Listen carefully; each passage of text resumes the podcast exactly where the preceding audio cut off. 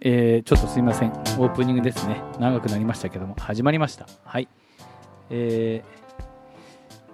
ニュースやっていきたいと思います。BBB ニュースは札幌市南区曹洞宗観音院の住職が社会問題や地域課題、または一個人の人生の問題をピックアップしてカジュアルに語るトーク番組です。観音院は現住職が初代、たって10年足らずの新しいお寺で、独自のビジョンでさまざまなソーシャルデザインに取り組んでいますということで、もしメッセージとありましたら、仏事、仏教、または人生、仕事、恋愛の相談も受けたまわりますと、 bbb@776.fm bbb@776.fm ということです。はい、今日ちょうどまたワクワクさんとの入れ替わりだったんですけど、さっきあきちゃんがなんかほんとちょっとこうグッとくる話してて、その辺の坊さんよりもありがたい感じで熱く語ってて、ほんと法事でパクれそうなぐらいのいい話してて、いやーなんかちょっと、ね、お通夜で困った時変わってもらえるんじゃないかなぐらいな勢いの、いい話してましたね。やっぱりプロは違うなと本当に尊敬します。終わったらね、普通に酔っ払いみたいな感じで帰りましたけども、あの感じでね、あれだけのことやるんだからすごいなと思います。はい、で今日はちょっとオープニングで話そうかなと思ったことが、2つあってですね、1つは、ちょうど今日あたりやってると思うんですけど、ごめんなさい、ちょっと名前を忘れてしまったんですが、なんか札幌市の異業種の集まりみたいなイベントで、順番に1日 4,5 人のゲストが100人到達するまで、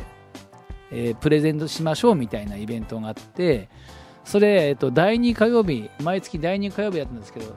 前回だけ第1だったのかな。でたまたま知人に誘われて、そういう交流会的なのっていうのは久しく行ってなかったので、ちょっとどんな感じか行ってみるかと思って、なかなかほのぼのとした、なんて言うんでしょうかね、あんまりこうビジネスピッチってもう最近こうもうガチなものしか見てなかったので、本当に普通というと語弊ありますけど、ゆるい感じのいろんな方がこう自分の人生哲学とか仕事の哲学をお話しするっていうのを言ったんですね。で、そこでもちろん私を誘ってくれた知人にもあったんですけど、当然僕一応坊さんじゃないですか。でなおかつ自分で寺建ててるんで、となるとやっぱり出ませんかっていう話があるんですよね。はい、で結構そういう面白い人物を取り上げてお話ししましょうみたいなのに、過去に何回か声かけていただいて、倫理法人会さんとかそういうところでもお話しさせてもらったことあるんですけど、大体外すんですよね、それの時にはですね。でこれなぜかっていうと、君あなた面白いからちょっとなんか話してよみたいな感じで、お坊さんだし自分でお寺建てたからなんか話してよみたいなノリで行くんですけど、ああいうのっていうのは例えば仕事の哲学とか人生哲学みたいなのにある程度汎用性がある、自分も共感して何か自分に役に立つと思って来てる人が多いんですけど、まずその寺建てるっていうところで言うと、その来てる人で寺建てようっていう人がまずいないので、その話して僕結構頑張りましたって言っても、へーみたいな感じになっちゃうんですよね。若いお坊さんがお寺建てたいっていうんであればきっと価値のある話なんだけど、僕がそういうとこでする話っていうのは、自分がやってきたこと話してもあんまり受けないんですよ。でもうちょっと、段階変えると、一応住職なので出家っていうキーワードでいけるっていうのありますよね。出家するにはみたいな感じで。で、話すっていう方法もあるんですけど、これも結構微妙で、なぜかっていうと、そういうところに来てる人っていうのはやっぱり今人生上がっていこうと思って、結構前向きな人が多いんですよ。で今やってることにすごい頑張りたいって思ってて、人脈伸ばしたいとかって思ってる人が来てるから、あんまりその世間から離れる出家とは結構真逆な感じだ。僕のそういうので需要があるとすると、多分刑務所か精神病院に行った方がまともに聞いてくれる人がいるかもしれないですけど、意外とそういうところではあんまりまあ、一応ねお断りはしたんですけど、話してもね全然面白くない。どうやったらああいうとこで面白いお坊さんの話ができるかなと。で、僕がつまんない話しちゃうと、お坊さんの話ってつまんないっていうことになりかねないから、なんか、どうしてもその責任を考えると、僕の方はそうですね、まあ今のところはちょっとできないかなっていうのがあります。でもう一個言うと、やっぱり異業種交流会って結構ね人脈を求めて来られる方が多いんですけど、なんか僕もこの年になるとそんなにも人脈とかあんま興味なくなってくるというか、若い頃はやっぱり人に会うことでもって人生を豊かにするみたいな哲学ですごい友人知人が多くやってた時期もあるんだけど、まあ、結局そういう人たちももう淘汰されていってしまって、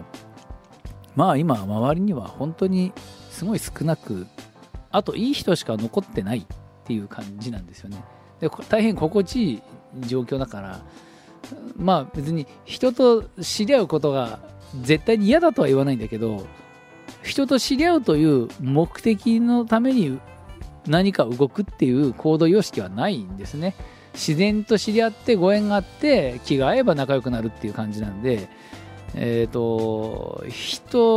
脈を作ろうみたいな感じの勢いはもう年でないんですよね。だけど割とそういう人たちがいっぱい来てるから、なんかね逆に申し訳ないかなっていう気もしたんですけど、まあでもねとてもある意味新鮮で面白い体験ができたし、発見はあったかなと思います。で、まあ、年だという話なんですけど、実は僕4月8日誕生日でまあ、49歳になったんですね。もうあと1年で50っていうのが近づいてきています。で、4月8日って僕の同じ業界の人はすぐ分かるんですけど、お釈迦さんの誕生日なんですよ。だから結構修行中にですね、先輩に誕生日聞かれて、その4月8日って言ったらもうお釈迦様と同じだから、お前なんでそんなに偉いんだみたいなので結構いじられてボコられたっていう、誕生日だけでボコられるっていうこともあってですね、まあ自分としてはなかなかありがたいくていい日なんだけども、まあ お坊さんの世界ではですね、ちょっとありがたすぎて恐縮しなきゃいけないかなっていう感じです。でもう間もなく自分が50代になるんだっていうのはすごい恐怖というか、まあ信じられないっていうのもあるんですけど、想像してた思った以上に50歳若いなっていう感じはあります。まあ、自分の感じで言うと本当にもっと小さい頃に思ってた50代ってまあ、頭はハゲてるっていうかね、まあ今ハゲてますけど、それはその職業柄でハゲてるわけで、もうお腹ポコッと出てて、もう本当おじいちゃんっぽいイメージだったけど、今の50歳ってそうでもない、まだまだねいろんなことできるんだなっていうのはね感じます。で、明らかに違うっていうふうに感じ始めてることが一つあって、まあ年々、まあ、一年一年もうずしっとこう重く、まあ、感じるなっていうのが、もう自分に投資できなくなってるっていうのはありますね。先が短いので自分のために何かをしようとか、まあ、お金もそうですしエネルギーもそうだけど、やることは自分のための何かっていうのがもうできなくなってきて、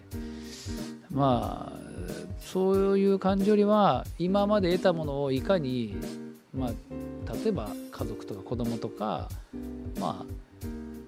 次世代の人たちに得たものを還元していくかっていうことを考え始めてるから、あ、大人になったんだな、これがそういうことかっていうのも思うんですね。で、たまたま自分の人生はお寺をやっぱりゼロからやったっていうのもあるから、もう多くを捧げてきてるから、あと、まあ、自分が元気なうちにこのお寺に何をこう、まあ、残せるのかなって自分ができる限りのことをやって、まあ、これをその無形いわゆる形のないカルチャー的なものも含めてどうやってお寺のことをやっていくかなっていうことは考えますね、うん、まあ本当にこう自分、それもそうですし、もう欲しいものとかもないんですよね。自分が何か欲しいものとか言っても全然思い浮かばないし、なんかやっぱりね、老けたんだなっていうことはそうかもしれませんね。はい、ではちょっとそんなわけで最初のシャカシャカタイムということで曲いってみたいと思うんですけど、ちょっとねやんちゃな明るい曲をちょっと1個かけようかなと思います。うん。これ皆さん知ってる曲ですけど、今日1曲目はですね、ファレルのハッピーという曲をかけたいと思います。はい、ファレル・ウィリアムスでハッピーでした。これホンダとかの車の宣伝とかに使われた、まあ、こじゃれたおしゃれな、まあ、R&B のいい声ですね。まあ、この曲をちょっとかけてみました。さあ、ブディズームのコーナーをやってみたいと思います。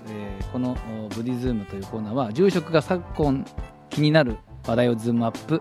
仏教的な目線で見ると世間はこう見えるというネタを居酒屋トーク的に語っていきますっていうことなんですけど、今日はちょっと趣向を変えてですね、まあ1日、まあ、残りこの45分ぐらいを使って、まあ、こんなテーマでやってみようかなと思うんですね。日本人の自称無宗教問題。はい、まあこれね、僕結構いろんなところで話すんですよ。仏教講座とかだと大体このテーマで話したこと何回もあるんですけど、よく自分は無宗教ですっていう人いるじゃないですか。それはちょっと知識不足というか残念だけど、違いますよって話なんです。で、まあ、こういうこと言うと、まあ、僕この立場だからどうしてもその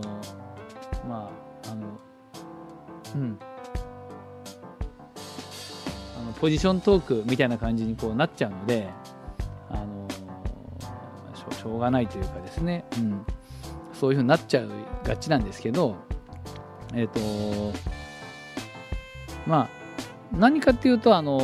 私は無宗教なんでっていう人結構いるんですけど、まず先に言うと、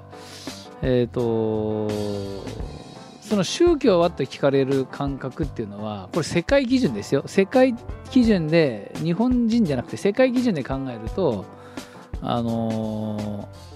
そういうことじゃないんですよね。言語は何ですかみたいなのに近いんですよ。そうすると多分みんな日本語って答えるじゃないですか。それってもしかしたら日本の中に住んでて違う言語を喋ってる人いるかもしれないし、あるいは関西弁の人もいれば九州弁の人もいるかもしれないけど、とりあえず日本語って言いますよね。で、この宗教を聞かれた時に無宗教ですって答えはちょっと 変だっていうのは、それを聞かれてるってことは日本というちょっと大きな単位くくりで聞かれていることが多いんですよね。あるいは日本の民族として聞かれている。ただ私たちって民族意識がないから個人のことを聞かれていると思って私は無宗教ですっていうふうに答えちゃうっていうところがあるんですけど、そうするとどっちかっていうと石器時代みたいな感じで生きてるのか全く無法地帯で生きてるのかっていうぐらいな感じになっちゃうんですよね。で、この無宗教です自称無宗教の人の、理由を噛み砕くと、二分してると思うんですけど、一つは、何でもやるからこれといって特化したものがない。初詣行くしクリスマスもやるしハロウィンだってやっちゃうし除夜の鐘もやっちゃうよみたいなので、まあ何でもやるから一つの宗教に属してないっていう一個人の話になってると思うんですよね。でもう一個のパターンは逆に何か日曜日に教会行ったりとか、私は何々宗に属していますっていう、コミュニティに属していないから無宗教っていう、何でもやるから無宗教か、何にも属していないから無宗教かっていうどっちかなんですよ。なんだけど多分そういう人の世界基準で聞かれた答え方は、宗教はって聞かれたら、日本はやっぱり基本的には本当ポジショントークで申し訳ないですけど、やっぱり仏教なんですよね。だから、私の民族は仏教ですが、私は特に礼拝施設に行ったり特別な宗教活動には参加していませんなんていうのが正解の答え方であって、無宗教ですっていう答え方とはちょっと違うんですよね、世界基準で言うとって話ですけども。でまず、1点目の、何でもやるからの方をもうちょっと噛み砕きますね。確かにね、クリスマスやるし、その後の初詣も行くし、じゃあ別にこれといった宗教ないでしょって話なんですけど、で、誤解しているのはこれ日本人だけと思ってる人が結構多いんですよ。でこれはですね、僕は前も言いましたけど社会科の地理の先生になりたくて、いまだに結構そういうのをYouTube とかで見たりするんですけど、地政学の茂木先生の言葉をですね、大好きな先生なんですけど、ちょっと拝借して言うと、何でも混ぜるっていうのは日本だけじゃなくて他の国も結構一緒なんですね。例えば、キリスト教の、クリスマスは、いわばキリストの誕生日、サンタさん出てきますけど、サンタさんってトナカイ乗ってくるじゃないですか。でもサンタさんって中東の生まれだから、ね、イスラエルの生まれでしょ。だからサンタさんやっぱり普通だったらラクダに乗ってこないとおかしいんですよ。でなんでトナカイに乗ってるかっていうと、キリスト教がヨーロッパに入ってくる時の、うまく何でしょうかね、融合したんですね。これシンクルティズムっていうちょっと難しい混合宗教っていうやつなんですけど、要はそこにいる人で新しい宗教が入っていくときに、インポートするときに、お前らこれから全部キリスト教でやってけっていうとやっぱ角が立つしうまくいかんので、その土地にもともとある宗教と入ってくる宗教をちょっと混ぜ合わせてミックスして、で落としどころ探して定着させるっていうのが宗教が布教していく常套手段なので、どこでもありますよと。で、月曜日のことをマンデー、火曜日のことをチューズデーって言うと思うんですけど、サンデーは3とマンは分かるんですね、太陽と月ですから、チューズデーウェンズデーって、チューズはチュールっていう、これヨーロッパの、キリスト教入ってくる前のヨーロッパの神様の名前です。でウェンズデーはウォーデンズデー、ウォーデンっていう、これも神様の名前。つまりキリスト教は入ってきたが、その日々の暦にはその人たちの神様の名前が残ってて、うまく混ぜ合わせて落ち着いてる、ブレンドして落ち着いてるっていうのが宗教どこでもやってるので、日本人だけが何でもやってるから俺たち無宗教だっていうのは理屈に合わない、どこでもそうですよっていう感じです。でもう一個のね、何にも属していないみたいなのは、宗教を聞かれた時にどっかに属して毎日何かその様式でもって礼拝をしているかどうかっていうことで言うと、そんなことはないんですけど、基本、無宗教って言ってるおじさんたちいると思うんだけど、大体お盆休むと思うんですよ。だって会社が休みだったりね、公務員だったり役所も休みじゃないですか。俺は無宗教だからお盆でも働くって言っても無理なんですよ。もう暦にもう組み込まれてることなので、そうじゃないですか。っていうことは、その人無宗教と言いながらもちょいちょいその暦に準じた宗教儀礼の影響を受けつつ、受け入れつつ生きてるっていうことなので、教会に行っていないから宗教じゃない無宗教なんだっていうね、まあ、この文脈はやっぱ成立しないんですよね。だからどっちで何でもごちゃまでもダメだし、何にも属してないからっていう理由もやっぱりちょっとおかしいので、基本宗教はって聞かれた時に無宗教って答えるのは、まあ簡単に言うと勉強不足、意外と経営者とかね、私意識高いですっていう人でも、そういう人に限って結構宗教毛嫌いするので、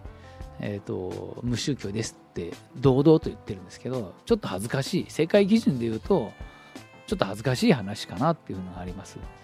ね。いや、じゃあだったら逆にね、お盆なんとかしてみろと、働いてみろって言ってもね、やっぱり無理ですし、そしてなんていうかな、アミュニズム的なこ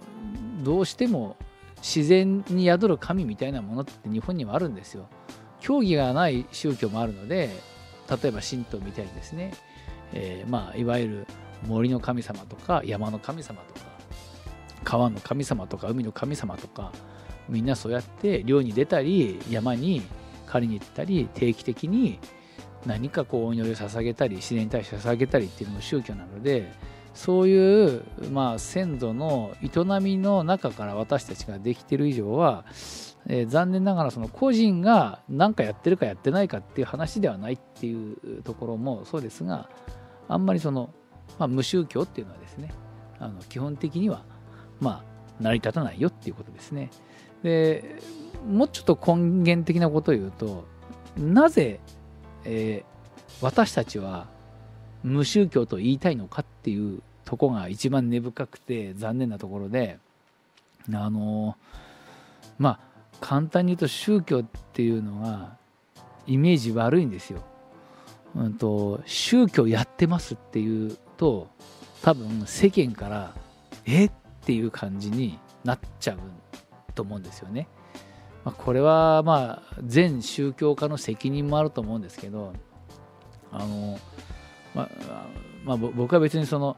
世界基準で成り立ってる人間とは言わないんだけど、世界中にはその宗教がその悪いものだとか怪しいものだって思ってない人たちもたくさんいると考えた時には、やっぱりその考えはちょっと改めなきゃいけないかなと思いますね。まあ基本的に宗教やってます、宗教入ってますっていうのは本当具合が悪いんですよ。だけど、まあ、このままいくとちょっとそのずれた感性でやっていくので、ちょっとそこはね、間違いを正して、まあ、居酒屋トークで無宗教って言ってるやついたら、あ、それ無宗教っての違うよとか言ってあげたらいいかなと思うんです。正しくはまあ、私たちの、まあ、一応その日本の民族的なところで言うと、まあ、どうしてもベースはやっぱり仏教にあるんですけど、仏教ですと。だけども特に改まって、まあ、教会に行ったり礼拝したりはしていませんっていう答えであれば、まあまあ納得はしやすいのかなと思います。ちょっとね熱く語ってしまったかもしれませんが、まあね、なんかこの、まあどうしても、まあ、無宗教と言っちゃいがちなところなんとかねしたいなっていう感じがします。頑張ります。さあちょっと喋ったところで、曲2つ目いきたいと思います。There's Nothing Like This っていう曲ですね。オマーという人の曲いきます。はい、There's Nothing Like This という曲でしたけども、おしゃれな感じの曲ですね。はい、次のコーナーですが、そうですね、物々交換日記のコーナー行きたいと思います。リスナーさんとのメッセージのやり取りをするコーナーです。住職のメッセージ、仏事や仏教についての質問、また人生や仕事、恋愛などの相談も承ります。時には住職からの質問も投げかけますということなんですけど、今日ちょっとね、いただいたメールを今チェックしたので、紹介したいなと思うんですが、ちょっと読み上げますね。お名前はまあ、匿名ですけども、こんにちは、知人女性が息子さんが住む他県のサービス付き高齢者住宅に引っ越すことになったのですが、舅が入っている墓を探しているご主人の姉にあげるつもりで、役所に聞いても名義変更は簡単と言ったのに、ただであげるのにもらえないというわけがわからないと話してました。彼女の口癖がシュート面倒を見たので、娘のところに行ってもすぐ家が良いのか帰ってきたでした。生きてる間面倒を見なかったのだから、亡くなった後くらい姉が自分の親の墓の面倒くらい見るだろうと思っていたようです。いくら墓は相続と話しても混乱するばかりでした。高齢の友人曰く、頭の中の許容範囲が狭くなりダメだとのことです。頭に記憶できる時に学んでいた人はすんなり理解できるとのことでした。そこではたと思ったのですが、納骨の契約は相続ですか、教えてくださいということなんですけどね。結構長くて、すごいこの文面の中になんていうか突っ込みどころが山ほどあって、多分これをかいつまんで話すだけで3時間くらい喋れそうな感じではあるんですけど、まあ最終的なところが、はたと思った納骨の契約は相続ですかっていうところだと思うんですね。ちょっとまずここは最後に取っておくとして、このお墓どうしよう問題と手続きどうしよう問題ってやつですね。これ難しいんですよね。やっぱりお墓の管理ってその自治体の場合が多いですけども、そうすると自治体で出している規約によって変わってくるっていうのも多少ありますし、あるいは札幌だと、お墓が必ずしも札幌市でやってないお墓もあるので、そうするとそこで決めた規約の形になるので、一色単に何とも言えないかなっていうところあるんですけど、役所のね名義変更簡単と言ったのにただであげるのにもらえないっていう、これは確かにねちょっと面倒くさいんですよね。でもう この人の書いてる通りのお話で、年取ってからそれやろうとするともう本当きついんですよ。結構大変でいろんな書類いたりするんで、なので本当に元気なうちにやっとかないと、もう頭パンクする、頭の中の許容範囲狭くなるっていうのは本当切ないですね。でこういう時はね、やっぱり一人、例えばその対象者は自分でもう自分でちょっと分かんないかもしれないんだけど、強い味方一人連れてった方がいいですよね、窓口に。でその窓口の人がね、いい人だったか悪い人だったか分かんないけども、やっぱりめんどくさがられちゃうこともあるので、もう絶対これは自分の言いたいことを伝えて成し遂げるんだっていう覚悟を持っていかんと、結構墓のことは難しいかもしれないですね。それでいて就活っていうワードがもうかなり一人歩きしてしまったので、一方でみんな早く墓のことを片付けすぎ、まだまだ十分お墓参りもできるのに早く墓じまいしなきゃみたいな風に、ちょっとこのマーケットで煽りすぎてるような感じですよね。で僕も実は結構そのお寺建て始めた時にあんまり仕事がないので、その時にちょうど就活っていう言葉が流行ったから、もうこれだって言って飛びついて、その就活カウンセラーみたいなのを、資格を取って、結構あちこちで講演をして、顔を広めてたっていうことがあったんですけど、その当時と今とではもう就活はもう全然違っちゃって、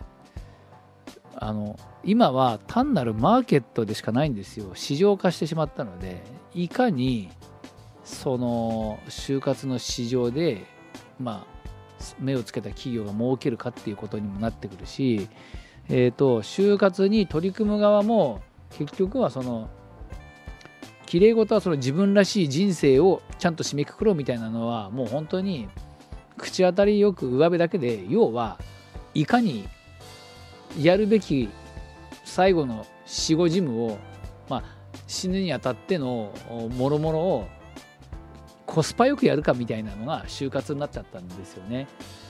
なかなかだからね、ちょっとで切ない感じあります。でも僕もやっぱり地元で人気取りたいので、就活講座でとかでちょいちょい住川会話とかでやってたんですけど、みんなお金の話すごい聞いてくれるんですよ。お葬式するのはいくらぐらいかかるとか、納骨には最低限いくらかかるみたいな話ってすっごいみんな食いついて話してくれるんで、もちろんまあ事実に反することは言わないし、誤解のないように金銭に触れない程度で価値ある情報を言うので、お金の話をみんな知りたいからするんですけど、それやっちゃうと結果僕もその就活のマーケットに乗っかってる人間になってしまうんじゃないかっていう、まあそういうジレンマがやっぱりあるんですよね。だけど今の就活って言葉はほぼコスパですね。もういかに安くっていう感じになってるので、そこはもう一回ちょっとこう最後なので、最後までこう市場経済の波に飲まれてしまうっていうのは、まあダサい感じがするかな。まあ男の人、男性で言うとそうなのでね。なんで、まあこの話はですね、でもそういうもんですよって、お金の話じゃないんですよって言ってもね、あんまりね、多分みんなね、眠くなっちゃって聞いてくれないから、やっぱり、ね、お葬式は最低これぐらいでできますよとか、ね、お寺さんの戒名はこういう値段ですよっていう話の方が食いつきがいいっていうのは、まあ現実ですね。まあちょっとコロナも明けて、今後そういうのもまたやっていこうと思うんですけども、まあ自分の立ち位置をですね、このメールを見てすごくもう一回考え直さなきゃいけないなって思いましたね。はい、そして、まあ、最後のね、そのごめんなさい、納骨の経過相続ですかってところなんですけど、これも納骨の管理責任者によりけりだったりとか、今、まあ、納骨とお墓も含めてですが、商品が多様化しているので、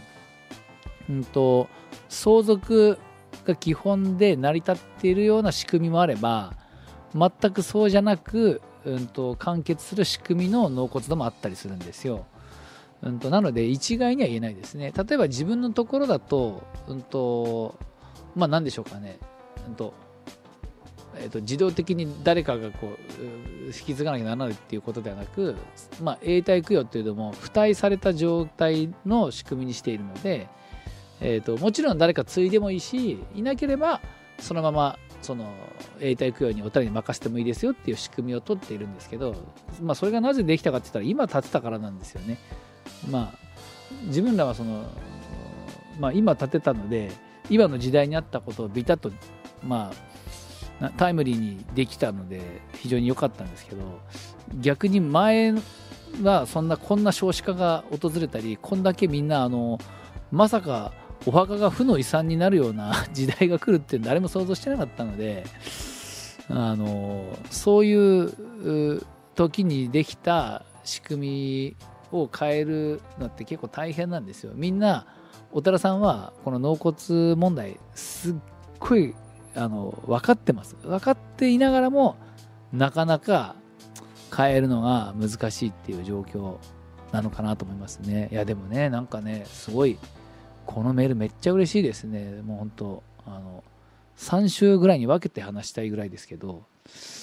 ね、ぜひもし聞いてくださってる方いたら、こういう切実な仏事のこととか、あるいは僕言いましたけど金額のこととかも全然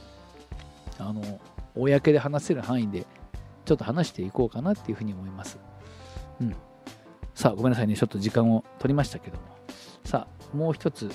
というかね、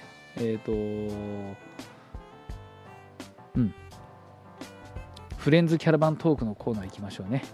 はい、住職が代表理事を務める NPO 法人フレンズキャラバンの近所をお伝えするコーナー、地域住民の国際交流、地域在住外国人のライフサポートを日本柱に、寺子屋イングリッシュという英会話教室の運営、住職自ら子どもたちの英検対策も補修も行っていますっていうことです。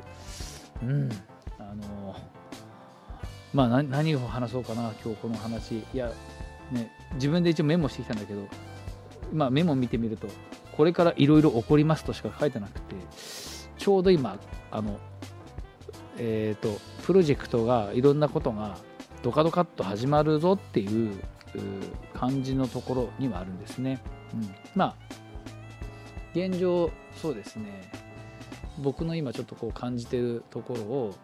話をしていくと、これからやっぱり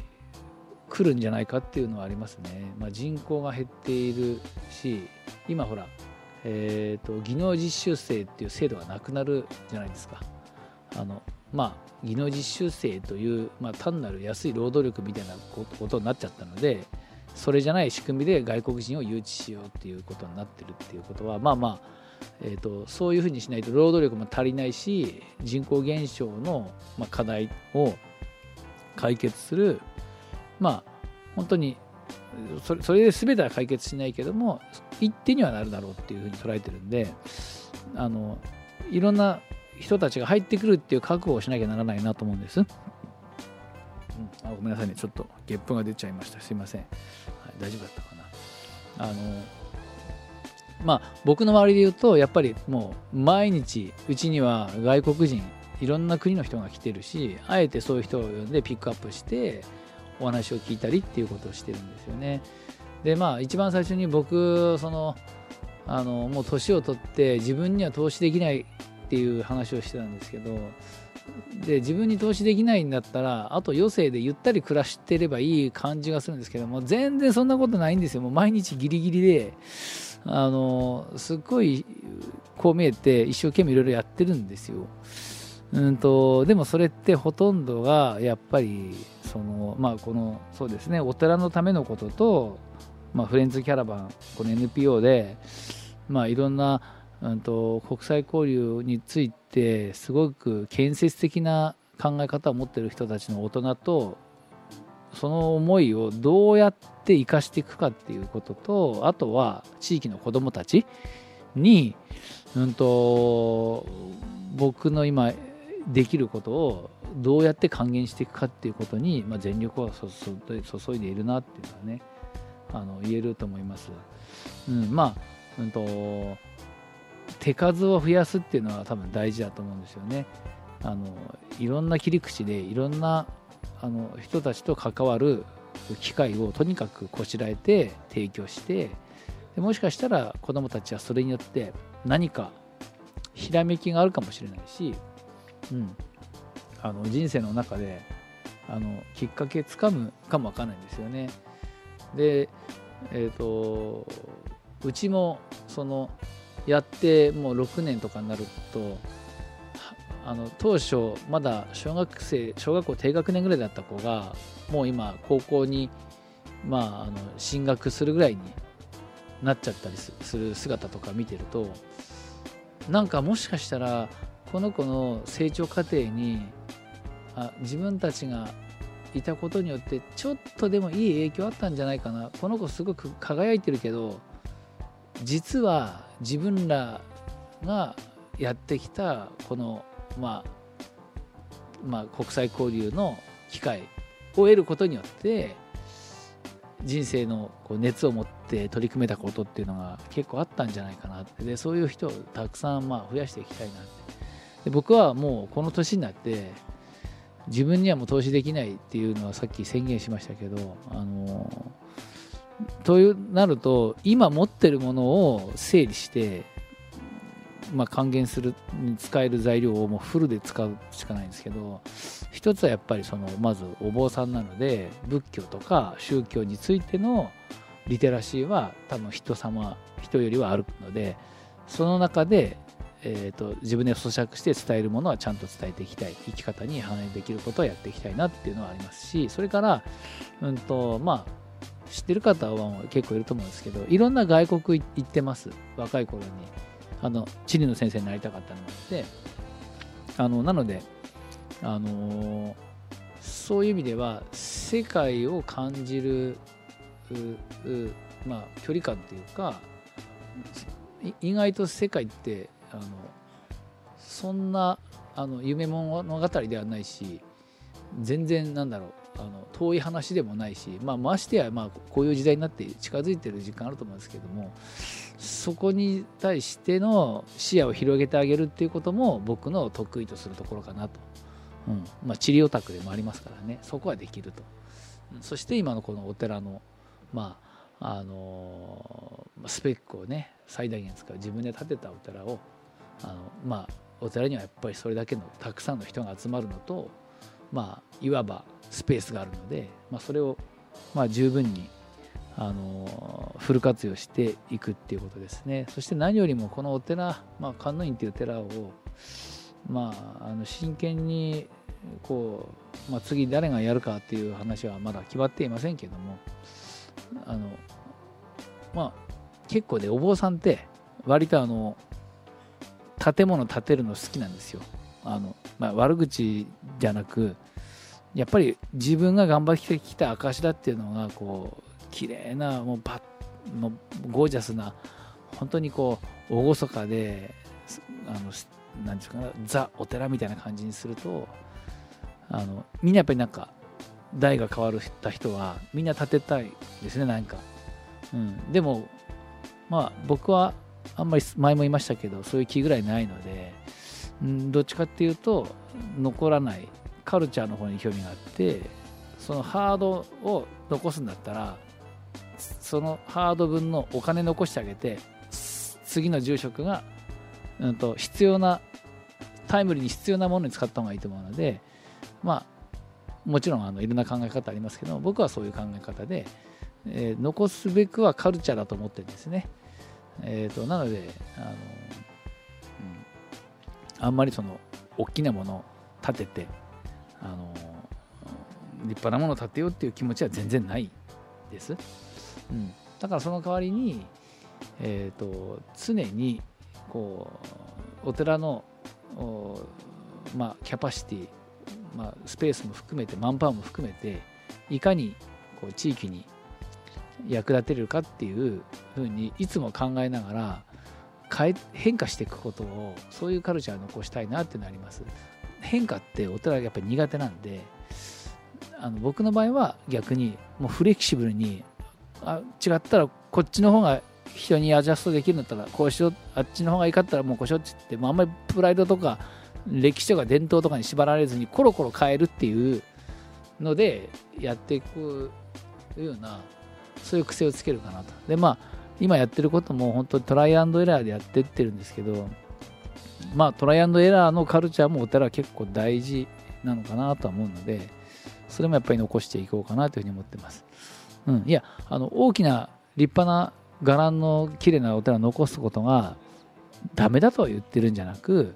そういう住職さんも多いし、それはそれで素晴らしいことですけど、まあ、多様性ということで考えると、自分はあんまりそういうタイプじゃないのかなっていう気はするので。まあ、そっちじゃない、まあね、後